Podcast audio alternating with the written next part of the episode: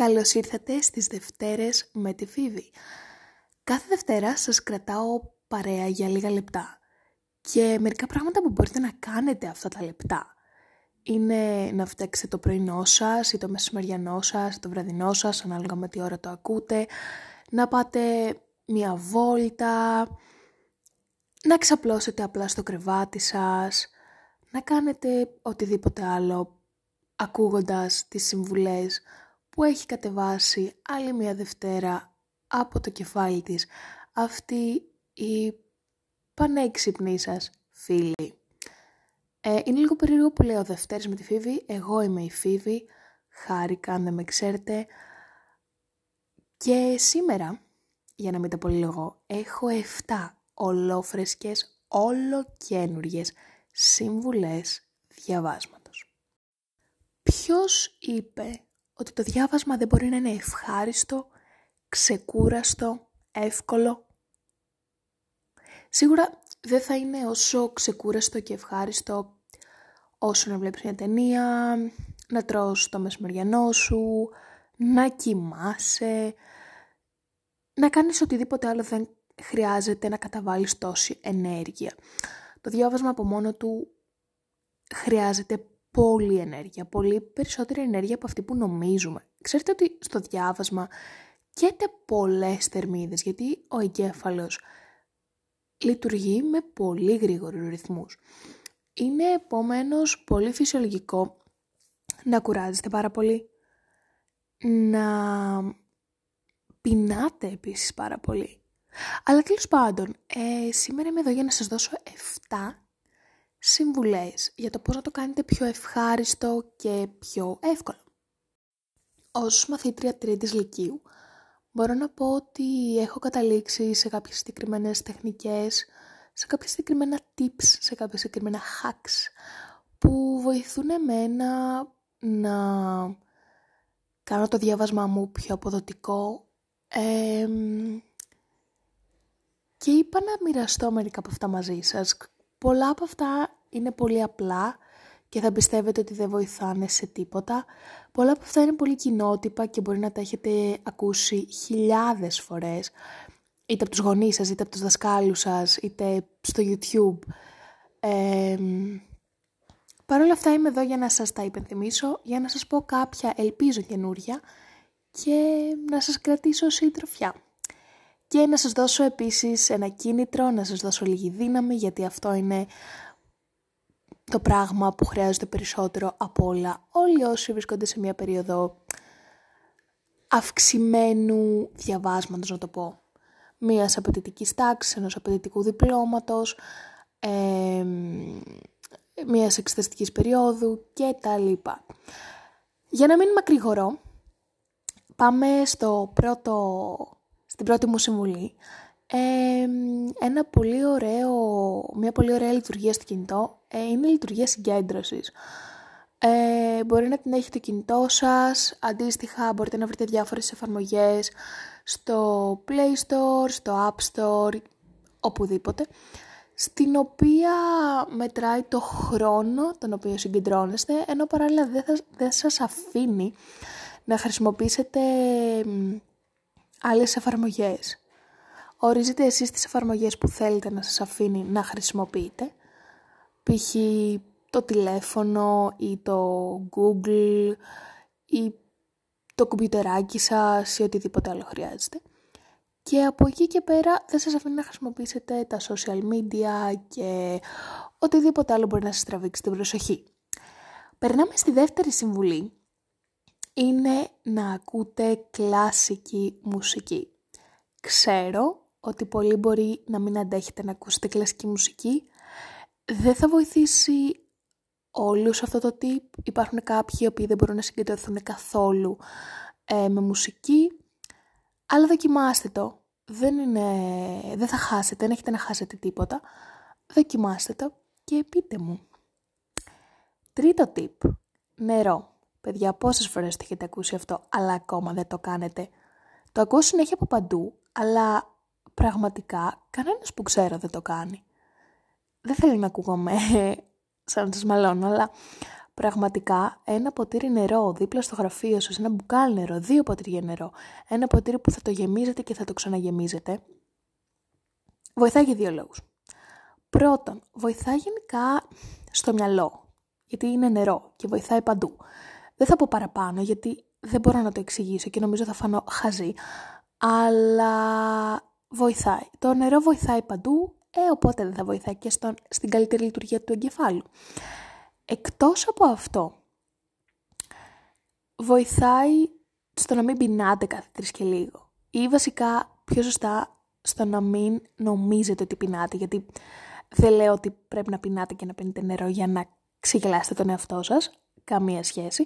Απλά τα μηνύματα που παίρνει ο εγκέφαλος στην ώρα που διαβάζουμε, επειδή του λείπει γλυκόζη, επειδή επίσης κουραζόμαστε και με θερμίδες, επειδή βαριόμαστε, ε, για φαγητό είναι πολλές φορές μη αναγκαία και ψεύτικα. Με το να πίνετε νερό, ε, το γλιτώνετε αυτό. Πάμε στο τέταρτο, στο τέταρτο tip. Είναι το πρόγραμμα. Να φτιάξετε, παιδιά, ένα σωστό πρόγραμμα. Ξέρω ότι μπορεί να ακούγομαι σαν την 60χρονη καθηγήτριά σας. No hate στην 60χρονη καθηγήτριά σας. Απλά πολύ συχνά όταν ακούμε συμβουλές από μεγαλύτερους τίνουμε να μην τις ακολουθούμε, τίνουμε να πιστεύουμε ότι είναι ξεπερασμένες, τίνουμε να θέλουμε να κάνουμε το δικό μας. Αλλά πραγματικά σας μιλάω, αν δεν έχετε ήδη φτιάξει ένα πρόγραμμα, μόλις τελειώσετε να κλείσετε, μόλις τελειώσετε αυτό το podcast, να ακούτε αυτό το podcast, πηγαίνετε και φτιάξτε ένα πρόγραμμα. Όταν λέω πρόγραμμα δεν εννοώ να βάλετε 10 ώρες διαβάσματος την ημέρα, ένα πρόγραμμα που θα το κάνετε για μία εβδομάδα, μετά θα ταυτίσετε και δεν θα μπορείτε να ξαναδιαβάσετε για ένα μήνα. Αυτό που εννοώ είναι να φτιάξετε ένα ρεαλιστικό πρόγραμμα. Χαλαρό στο σημείο να μην σας αγχώνει παραπάνω το γεγονός ότι έχετε να ακολουθήσετε ένα πρόγραμμα. Σφιχτό στο σημείο να τελειώνετε τα πάντα στην υποχρεώση σας και να έχετε χρόνο για παραπάνω εξάσκηση, για παραπάνω θεωρία και για παραπάνω επαναλήψεις. Το πρόγραμμα αυτό εγώ χρησιμοποιώ συγκεκριμένα το Google Calendar που είναι εφαρμογή. Ε, είναι δωρεάν από την Google και με βοηθάει πολύ να έχω εκεί συγκεντρωμένα όλα τα πράγματα που έχω να κάνω. Μπορείτε να το κάνετε σε ένα απλό χαρτί, μπορείτε να το κάνετε σε ένα τετράδιο, μπορείτε να το κάνετε στο μυαλό σας. Κυριολεκτικά δεν έχετε δικαιολογίες να μην το κάνετε. Πέμπτη συμβουλή είναι η ώρα που διαβάζετε. Εγώ προσωπικά είμαι πρωινός τύπος. Αλλιώς λειτουργώ το πρωί, αλλιώς λειτουργώ το απόγευμα, αλλιώς λειτουργώ το βράδυ. Ξέρω άτομα, π.χ. η αδερφή μου πέρυσι που έδινε πανελλήνιες, διάβαζε 12 ώρα το βράδυ. Παιδιά, εγώ 12 ώρα το βράδυ δεν μπορώ να θυμηθώ το πώς με λένε. Εκεί που θέλω να καταλήξω είναι ότι να βρείτε την ώρα που σας βολεύει εσάς περισσότερο να διαβάζετε. Ξέρω ότι είναι δύσκολο, ε, καθώς δεν έχουμε 24 ώρες ελεύθερες. Αλλά γενικά όσο μπορείτε να διαμορφώσετε το πρόγραμμά σας έτσι ώστε οι ώρες που είστε αποδοτικότεροι, που το μυαλό σας στροφάρει πιο εύκολα, που είστε πιο ξεκούραστοι, ε, να τις ε, αναλώνετε στο διάβασμα.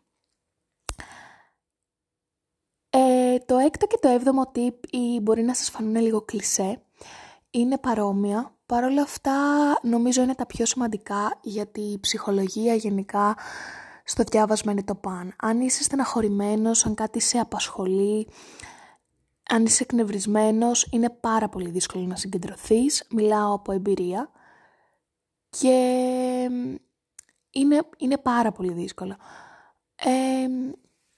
το έκτο μου λοιπόν, η έκτη μου συμβουλή είναι να έχετε εμπιστοσύνη στον εαυτό σας, να εμπιστεύεστε τον εαυτό σας περισσότερο από κάθε άλλον.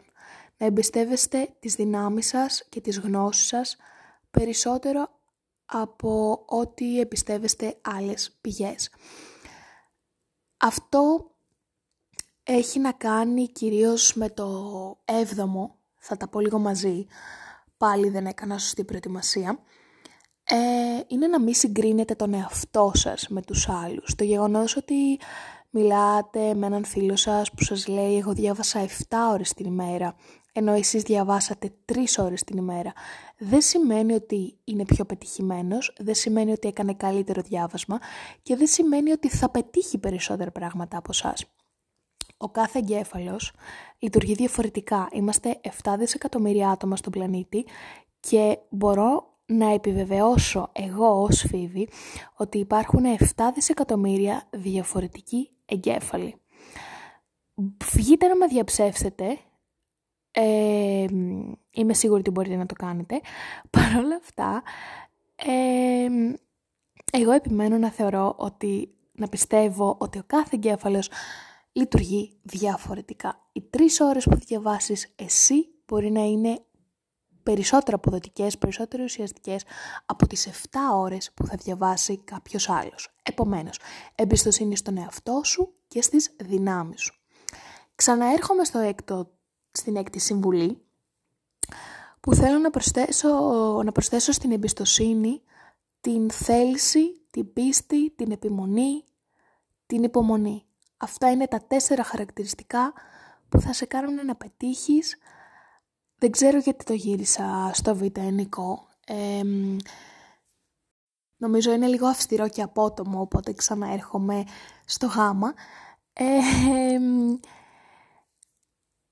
θέλω αυτό, να κρατήσετε στο μυαλό σας ότι μπορείτε να το κάνετε, ότι μπορείτε να καταφέρετε ό,τι στόχο βάλετε, ότι έχετε περισσότερες δυνάμεις από αυτές που νομίζετε ότι έχετε και όλα θα πάνε καλά και στην τελική δείτε το πιο χαλαρά, ε, μην το παίρνετε τόσο σοβαρά γιατί τίποτα στη ζωή δεν είναι όσο σοβαρό όσο νομίζουμε. Αυτά είχα να πω για σήμερα. Μπορείτε να μοιραστείτε αυτό το podcast με κάποιον φίλο σας που πιστεύετε ότι έχει ανάγκη αυτές τις συμβουλές, που έχει ανάγκη να ακούσει αυτά τα πράγματα. Ελπίζω να βοήθησα έστω και έναν από εσάς, έστω και με μία συμβουλή, και καλή επιτυχία σε ό,τι κάνετε και καλό διάβασμα.